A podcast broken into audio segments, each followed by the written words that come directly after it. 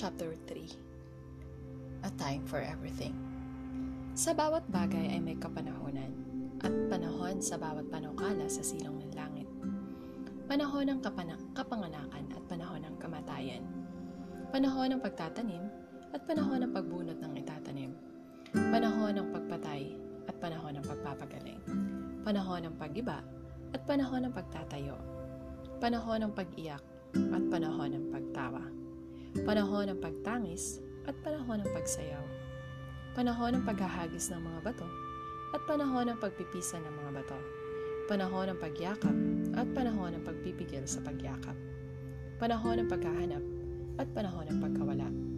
Panahon ng pag-iingat at panahon ng pagtatapon.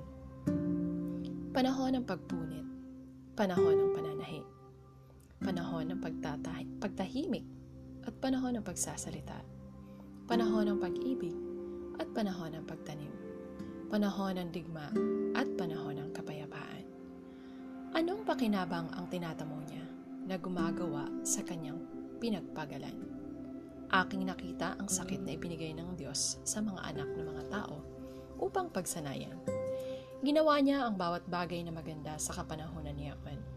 Inilagay rin niya ang sanlibutan sa kanilang puso na anupat hindi matalos ng tao ang gawa na ginawa ng Diyos mula sa pasimula hanggang sa wakas.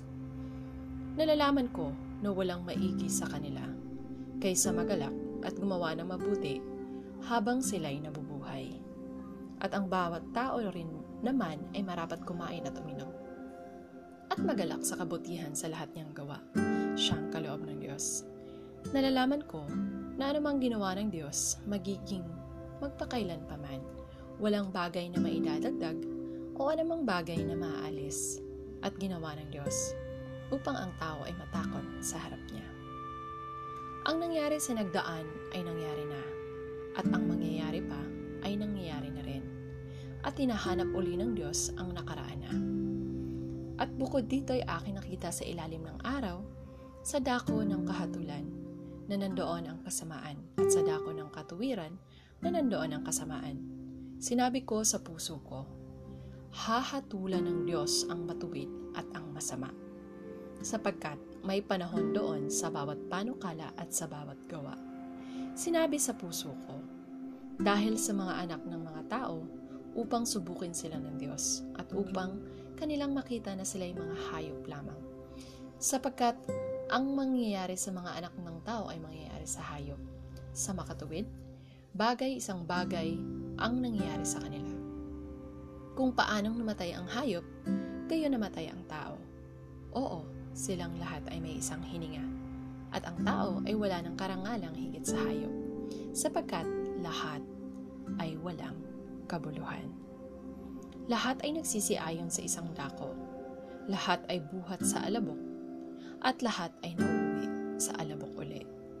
Sinong nakakaalam ng diwa ng tao kung nagpapailang lang? At ng diwa ng hayop kung nagpapaiba sa lupa?